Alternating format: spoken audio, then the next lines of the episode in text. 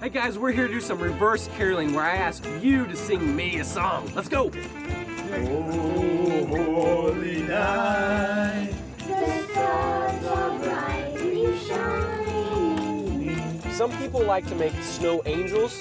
I like to make snow angel choirs. The entire choir of snow angels. It is the night of our dear Savior's birth.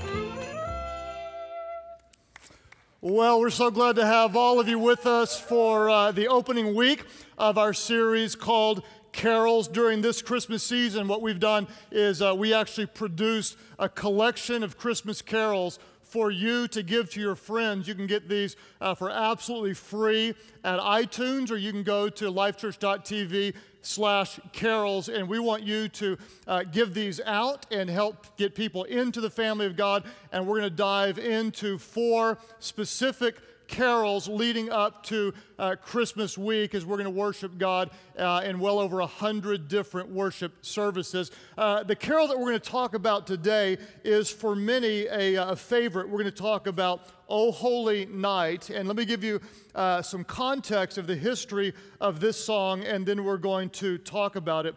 Uh, the song O Holy Night was actually written in the mid 1800s. What's interesting is there was a parish priest who asked a guy in town who was actually a French uh, merchant and a poet. His name was uh, Placide Cappeau.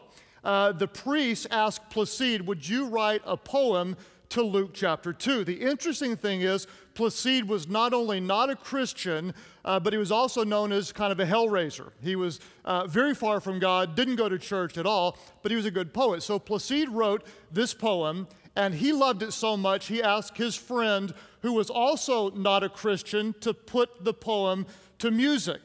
And this song became so popular that it uh, ran through the Catholic Church, was played in all sorts of churches until a few years into it when everyone realized just who wrote the song and who did the music. And they said, You gotta shut this song down. But by then it was way too late, and the song was massively popular as it is today. Another interesting fact about this carol, then, about five decades later in 1906, Reginald Fessenden uh, was a 33 year old Canadian uh, professor who did what many people thought was impossible. He took kind of out of his own garage and made a makeshift generator, plugged a microphone into it, and broadcast the very first AM broadcast in the history of the world on Christmas Eve in 1906. And he took Luke chapter 2, verse 1, spoke into the microphone, and broadcast that chapter starting out in those days. Caesar Augustus issued a decree that a census should be taken of the entire Roman world, and he read the Christmas story. Then he took his violin, played into the microphone, and the first song broadcast across airwaves in the history of the world was this song, O Holy Night. Here's our version of this classic carol.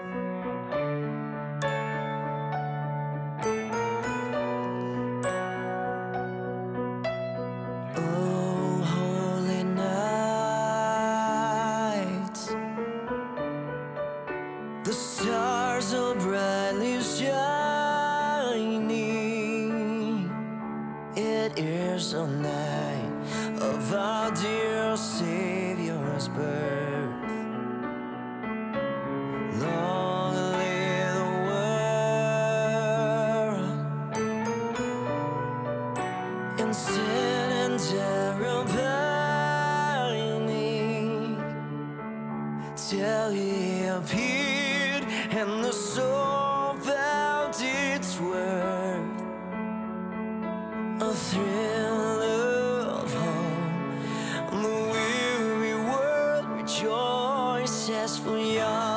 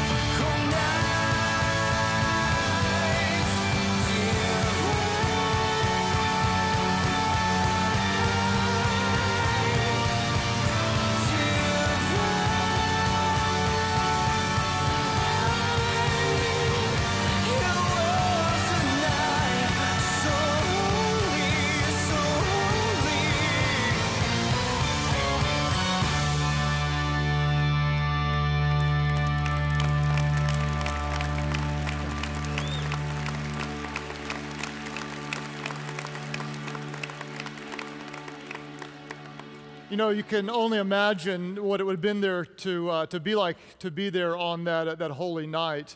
Um, to us today, I think the, uh, the manger scene, I don't know about you, but for me, uh, it draws so much emotion out. Maybe because when I was a kid, we had our sitting out on the, uh, the coffee table. It was my job to set it up every year. And you've got the baby Jesus, and you've got uh, the uh, Virgin Mary, and you've got Joseph, and you've got the cows that were lowing, whatever lowing means. I have no idea, but they were lowing. There, you know, and there's, there's this real emotional draw to that. But I, I really honestly think that the manger scene, as meaningful as it can be, it, it actually does a little bit of a disservice to us to understanding what that night would have been like because uh, the reality is, if you think about it, there was a teenage girl that was uh, pregnant by the Holy Spirit, which is a whole nother uh, round of, of, thoughts that we could have. And she and her uh, likely teenage fiance traveled on the back of a donkey. Now, you have to picture this nine months pregnant uh, on a donkey, and they traveled somewhere between 80 and 120 miles. Now, when Amy was about to give birth, I took her to the hospital in a Honda Accord. And that was rough enough, okay? You imagine uh, on the back of a donkey. Then they come into town and there's no place to stay. Uh, there's no inn, and so they go to what is most likely, a lot of scholars believe, was kind of like a cave. Uh, it was a place where the animals would go to get some shelter from the rough weather. And so she's given birth in the worst environment possible. We're talking about, you know, unsterile, no, no epidural. If you can, um, you know, little girl screaming her brains out. There's, you know, there's no angel going, oh, I mean, this is a girl screaming. Her, and I mean, I, I, even imagine, I remember the first time Amy gave birth without an epidural. Um, it was our third child, and the, doc, the um, anesthesiologist was giving her the shot. I don't know if you've seen the needle, they're about this long. It's going in her spine, and she says, the baby's coming out now. And so the guy kind of, I guess, panicked, pulled the shot out. Blood squirted across the room. Everybody say, ooh. Okay? I just made sure and asked God not to let me throw up in that moment because I had to um, reserve somewhat of my man card. And, and Amy started screaming, The baby's coming out, the baby's coming out. And it was, she was screaming. And the anesthesiologist, that wasn't his department, so he just kind of stood back. I'm like, Do something, get somebody. And Amy's looking at me, and I had three assignments I knew. One was to get help, two was to keep her from falling off the back of the bed because she kept pushing herself. Three was to be in the ready position. My dad always taught me butt down, don't let a ball get under you. And so I was butt down in the ready position to catch the baby. And she's screaming, no doctors around. I mean, it's chaos. And I put my hands on, and I actually was the first human being to touch uh, Anna, my third daughter's head. As she, and I, I remember thinking two thoughts. Thought number one, I've never been closer to God at this holy moment. Thought number two, honestly, I was thinking, I'm going to be the freaking hero of this story. And I'm going to tell everybody how awesome I was. Until right as Anna came out, God is my witness, I panicked. She was, I mean, she came out. I let go. She fell only about this far onto the bed, but she did fall down. And there are two morals to that story. One is it was the closest moment to God I've ever had. Number two is Amy is the hero of that story, and I have to stick by it through and through. Uh, I mean, it was, it was chaos. It's screaming, it's panic, and this is what's going on inside uh, this little cave as Mary gives birth to the Son of God. Now, in this, in this song, O Holy Night, uh, there's a phrase that I want to z- zero in on, and that's what we're going to do in this series. I may pick out some phrases that may be a bit unlikely to you, but I believe that every time you worship God to this song again, this phrase will jump out to you, and you will remember the holy moment as you experience God together at this time. Here's the phrase I want to look at. Uh, the song says, A thrill of hope, the weary world rejoices. Could all of you say, Weary world? One, two, three. Weary world. Then it says, For yonder breaks a new and glorious morn. Uh, if there's two world, words that accurately describe our world today, I'd say it's weary world. Wouldn't you agree? I mean, just, it's just, I mean, just overwhelming. There's so much anxiety. What's going on with the economy? And relationships are messed up, and every third person seems to have some kind of serious disease, and families are struggling. And I mean, we're just, it's almost like we're fighting to stay above water. And I just, think so many people today relate to that phrase, the weary world. But what I love about this song is it says there's a thrill of hope. Imagine in the chaos of this holy night, there's a thrill of hope that maybe, just maybe, and those who were uh, putting their faith in God for centuries had hoped that one day the Messiah would be born. And on that day, everything would be different forever and ever and you can you can hear that kind of faith that there's a thrill of hope and suddenly the weary world does what the weary world rejoices. And I pray to God that if there's any weary world in you, that you will experience a thrill of hope. And inside your weary world, you will find the faith to rejoice. Why? Because even in the chaos uh, uh, of this night, there is a new and glorious morn. And every time as you move forward, I want you not just to think about that holy night but I want you to think about what happens the next day when the sun comes up, the Savior's been born, and on the new and glorious morn, everything is different because a day with Christ can change everything. Let's focus in on a new and glorious morning. What I want to do is take you back to the Old Testament, uh, to the book of Lamentations. Uh, the context of Lamentations in the year uh, 586 BC, Jerusalem fell and the people were as distraught as you could possibly imagine. And the prophet Jeremiah, he was lamenting, he was whining, he was hurting along with everybody else, and he just pours his heart out full of hurt uh, in this text. And in chapter 3, we see a switch where he moves from his mourning to a moment of faith. And I love this. He says in verse 20, he says, I well remember them and my soul is what? Say it aloud. He said, My soul is downcast within me. In other words, he's not going to just, you know, put his hands over his eyes with, uh, and put, you know, no, no, no, no, this isn't happening. He, he's, he's acknowledging there's some significant uh, life altering difficulties, but he goes on in verse 21 and he says, Yet I do what? Everybody say it aloud. He said, Yet I call to mind, and therefore what do I have? Therefore I have hope. I love this. He says, I'm going to call this to mind. I know it's there, but it's not at the front of my mind, and I'm going to place it at the front of my mind. I'm going to call this to mind, and because I remember this truth, I will have hope when no one else does, because I know this to be true. I call it to mind, therefore I have hope. He says, Because of the Lord's great love, we are not consumed for his compassions never fail. And now I love this. He says about God's compassions, they are what? Everybody say it aloud. They are new every morning. Then he loses himself and he starts talking to God. I mean, he's talking about God, then he's just got to talk to God. And he says, God, great is your faithfulness.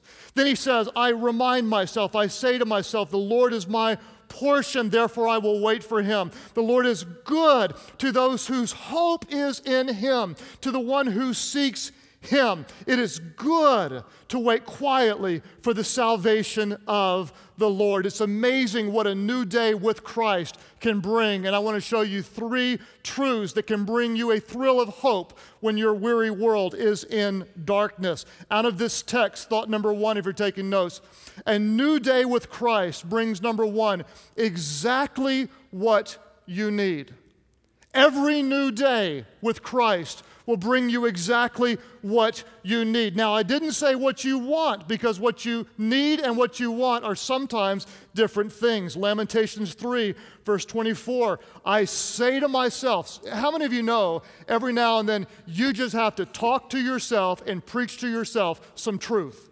Sometimes you just got to be the best preacher around. You just open up God's word, you call it to mind, you say to yourself, and you remind yourself of the truth of God. I say to myself, The Lord is my what? Everybody, come on. The Lord is my portion, therefore I will do what? I will wait for him. The Lord is my portion. What is that mean? Well, it could mean any number of different things. Some scholars believe, and I tend to agree, that it likely is referring back to the time when the Israelites were wandering in the desert and God would provide for them their daily portion of heavenly manna. That every day when they would awaken, God would give them exactly enough food for that day. If they ever tried to hoard the food and hold some over for the next day, the food wouldn't last. It would rot. It was as if, and we know, that God was trying to teach them that they need Him every single day. Just like in the New Testament, when Jesus taught us to pray,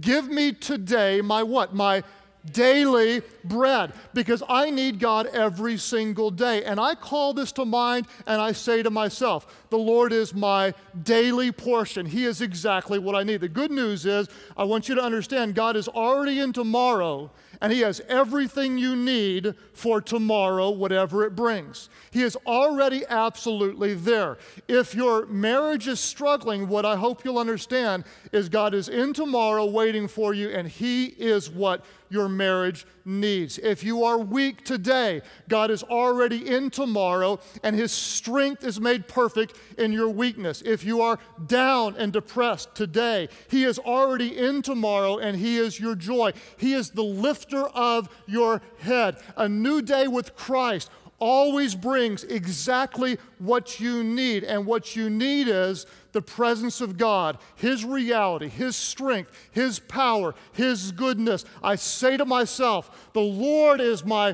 portion, therefore I will wait for Him. A new day with Christ, it brings us exactly what we need. The second thing, and I hope this ministers to you, that a new day with Christ brings us the hope to keep going.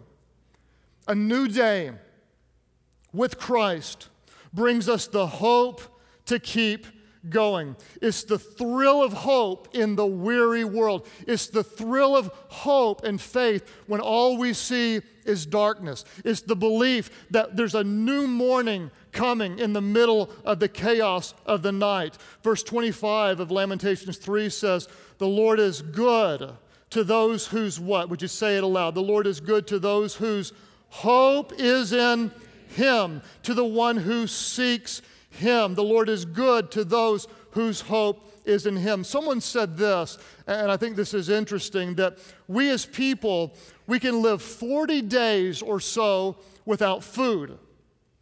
We can live eight days or so without water. We can live four minutes or so without oxygen. But we can only live a few seconds without hope. I believe there are too many people today who are trying to survive with a very hope deprived life. Uh, they're, they're struggling to find places to put their hope. In fact, they're putting their, their hope in the wrong places. Um, some of you know right now the stock market is kind of a risky place to put your hope, isn't it? And it is. Put your hope in your uh, company and you may get let down. Put your hope in another person and they may not come through for you. Put your hope in some outcome that you just need and you may not get exactly what you thought should happen. The reason is is because we're putting our hope in the wrong places. And when we put our hope in the wrong places, we start to end up hopeless and we become a weary world that wonders where is anything good? Because our hope is in the wrong places. I love what Hebrews 10, verse 23 says. Scripture tells us that uh, let us do what? Everybody help me. The Bible says, let us hold unswervingly to the what? Let us hold unswervingly to the hope we profess, for he who promised is faithful. I love that picture. Let us hold on to it. And hold on to it for your life. Grab a hold, those of you who are Christians, grab a hold of the hope that we profess and don't ever let go. Don't ever let go because He is faithful who promised unto us. The challenge today is I believe there are too many that are letting go of the hope that we profess and we're grabbing onto all the fear and anxiety of the darkness of the night. We're letting go of the truth of God and we're hanging on to all the lies of the evil one. And what we need to do is the exact opposite. Let go of the fear, let go of the anxiety, let go of the stress, let go of the panic, let go of the doubt, and hold on to the hope that we profess. Hang on to the promises of God and don't let go. Don't ever lose hope of what a new day in Christ can bring. Don't ever lose that hope. To, to this day, I, I can't get over the loss of a friend who surrendered hope. I mean, there's hardly a month that goes by after over a dozen years that I'm not talking about it to somebody of a friend who lost hope. Great man of God, great friend, great dad, great husband, and in the darkness of the night, and we still don't know what happened. Nobody knows. He panicked, he was in trouble, he made a bad decision, he was afraid. We don't know. But he took his life, and um, he was our friend, and his wife called us first, and we were the first people over to his house, and we took her in, and we took her kids in, and we came back in the longest night of our lives, and we held each other and we cried. And we cried and we held each other and we cried and we held each other. The thing I remember most was not the night, but early the next morning, I went into the office just to get away to pray and try to figure out which way's up and what are we going to do. And I got in my car and I drove just before the sun was coming up. And I looked and I saw the most beautiful sunrise that you've ever seen in your life. And I rolled down my windows and I stopped and I listened to the birds starting to chirp and the sun coming over the horizon.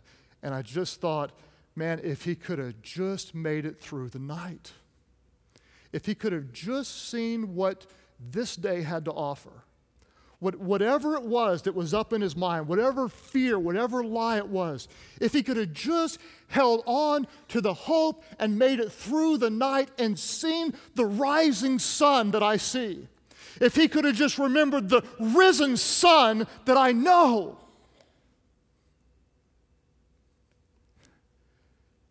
don't lose hope hold on to the hope that we profess. I'm going to stay here for a moment because there's somebody who needs to hear this. Don't let go of the hope.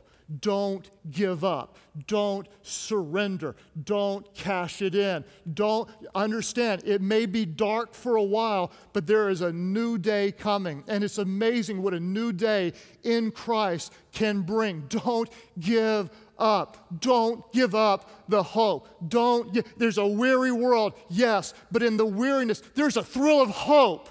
And the weary world can rejoice. There is a new day coming. I'm telling you, a new day with Christ can change everything. Oh, if I could give anything to say to my friend, hang on until the morning, man. When you see the sun rise, when you, see, when, when you get there, God's got everything you need. Don't give up the hope a new day with Christ, a new and a glorious morning. It brings exactly what you need. It brings the hope.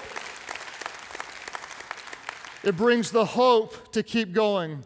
And number three, a new day with Christ. It brings the help that you're seeking. A new day with Christ brings the help that you're seeking. Verse 26 tells us it's good to wait. Sometimes you just have to wait quietly for the what? Sometimes you have to wait quietly for the salvation of the Lord. Some of you, you need the salvation of your souls, and you need to know that. You do. You need to be saved and forgiven by God. Some of you, you, you, you already have been born into the family of God. You need to be saved out of a difficult situation. I am always amazed, and I want you to think about this and never lose uh, sight of this thought. It's amazing, it's unbelievable. You cannot fathom what a difference one day with Christ can make. It's, you, you can never, ever, ever, ever even put into words the difference that one day with Christ can make. Lazarus in the New Testament had been dead for four days. He was so dead that he was smelling bad. The King James Version said it best. The King James Version said, He stinketh. you know you're dead when you stinketh in the King James Version. Four days. Everyone had given hope, uh, given up hope. Jesus shows up, looks at the stone, looks into the grave, says, Lazarus, get up, buddy, come forth. Lazarus walks out, and I'm here to tell you, Lazarus would, would say, It's amazing the difference that one day with Christ can make. There was a woman who, for 12 years, uh, was suffering with a, uh, an issue of blood. For, for 12 years, you imagine the pain, the embarrassment, the humiliation, the, the torture, the, the private suffering of her soul for 12 years, every day, hoping this will be the day, maybe this will be the day. Oh my gosh, am I stuck with this for, for 12 years? The agony. And one day she sees Jesus and touches the hem of his garment and she's healed. And she would tell you, it's, you cannot even describe the difference that one day with Christ can make. What one man for 38 years since the day he was born, was unable to walk and was at the pool of Bethesda one day when Jesus came up and Jesus looked at him and said, Pick up your mat and walk. And after 38 years of being unable to walk, this man walks. And he would tell you, it is amazing the difference that one day with Christ will make. Some of you, you've got to hear this. You're in the weary world right now. I'm telling you, there's a thrill of hope that will make your weary world rejoice. There is a new and a glorious morning that's coming. You may look at your marriage and think it could never be what it should be. I'm telling you, it's amazing the difference that one day with Christ, what it can make. Some of you, you, you're sick in body, or someone you love is sick in body. And I'm here to tell you, we serve a God who is able to heal. And whether He heals or He doesn't heal the way we think He should, in the presence of God with His goodness, it is amazing the difference that one day in Christ can make. Some of you right now, you're in, you're in the night. Man, they're screaming. There's no epidural. The baby's coming. The cows are lowing. We don't know what that means, but it's no fun. And all of a sudden, in the middle of this weary world and the darkness of the night, you're reminded that because Jesus was born, you can have hope in the middle of the night. Because Jesus is here, you can have hope in the middle of the night. Because a new day with Christ, I'm telling you, it brings exactly what you need. It may not be what you want, but it's always exactly what you need. And a new day with Christ, it gives you the hope to keep on going. And a new day with Christ can bring you the help that you are seeking. Romans 13, verse 11 and 12, this, this verse for some of you will become um, a new favorite. The hour has come for you to wake up from your slumber because our salvation is nearer now than when we first believed. The night is what? Say it aloud. The night is nearly over, and the day is what? The day is almost here. The night is nearly over, and the day is almost here. The night is nearly over, and the day is almost here. The night is nearly over, and the day is almost here. The darkness is nearly over because the sun will rise again. The darkness is nearly over because the Son of God will rise again. The darkness is nearly over because the sun will rise again. And you are nearer to your salvation than you were a day before. For some of you, that is the salvation of your souls. For others of you, that is a salvation out of darkness. The day is coming, the night is almost over. The, the sun always rises again. The Son of God is risen. And because he was born into this weary world, there is a thrill of hope. For yonder breaks a new and what? Say it with me a new and glorious morn. Father, I pray that in your presence, that your spirit would minister to your people. And every time, God, we worship you through this carol, that we would be reminded that a new day with Christ can bring more than we could ever, ever imagine. All of our churches, as you're praying together now, uh, God, I ask that your spirit would speak to us in a way that only you can do. As you're praying today, nobody looking around, um, some of you right now, you may just say honestly, uh, you're, in, you're in, a, in a dark, uh, dark season. It could be relationships, it could be um, a struggle with someone that you love. A lot of people around Christmas time, it's the best time of the year, but for a lot of people, it's the most difficult time of the year. Uh, some of you, you may be really freaking out financially right now, job struggles or or, or maybe no job at all, and you're out buying and spending money you don't have, and it's, it's just it's, it's wearing on you. A lot of you, you're dealing with um, uh, sickness.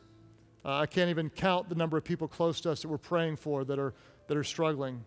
You're in a season of darkness, and you, you need the hope that a new day is coming. If you really need a touch from God, His presence, exactly what He needs, the hope to keep going, uh, the help that you are seeking, I'd love to pray for you.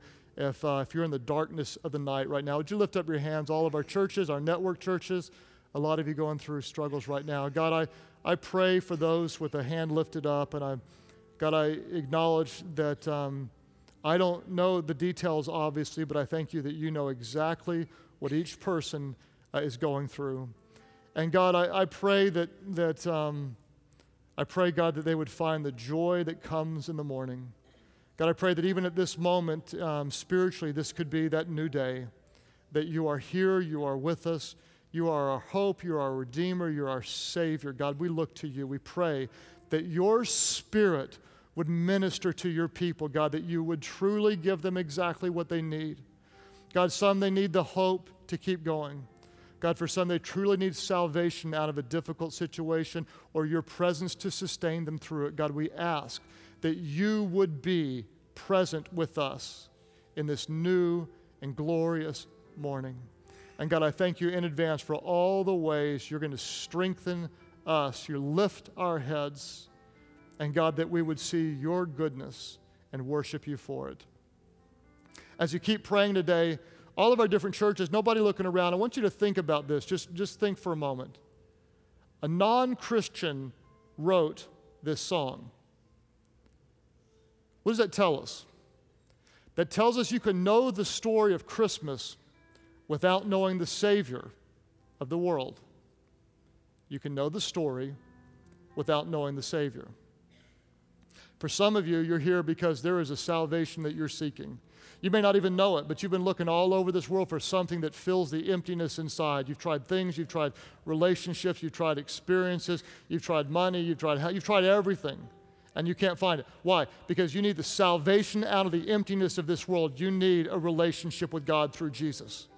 Others of you, you, you, you believe in God, perhaps, as I did growing up, and you, and you think, hey, I'll try to be a good person. I'll try to um, be better than most people. Hopefully, at the end of my life, my good works will kind of outweigh my bad works, and then, uh, then I'll, I'll experience the salvation of God. Let me just tell you right now you try that path, and you will end up straight in hell. There is no way possible for any of us to work our way to God. Scripture says it uh, in black and white that we can never be good enough, that our sin has separated us from a holy God. You can work your way until you're, until you're blue in the face, but guess what? You're just going to end up in a weary world. Here's the good news your weary world can have a thrill of hope, and the hope, his name is Jesus. He is the Son of God who was born of a virgin who died on a cross, who rose again so we could be forgiven. There are those of you today that you walked in without a living relationship with God through Christ. And as you call on Him today, you will be forgiven, you will be changed, your emptiness will be filled, and that's why you're here.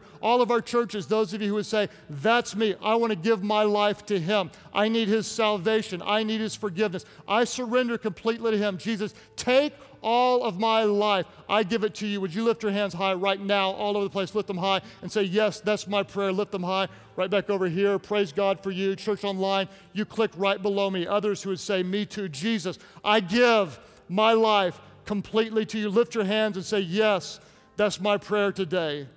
As there are hands going up at churches all across uh, this world, would you pray aloud with those around you? Pray, Heavenly Father, save me from my sins. Make me new. You are the salvation that I seek. Fill me with your spirit so I could serve you for the rest of my life. Thank you for new life. I give you mine. In Jesus' name I pray. Life Church, would you celebrate? Would you worship God? Would you welcome those today born into his family?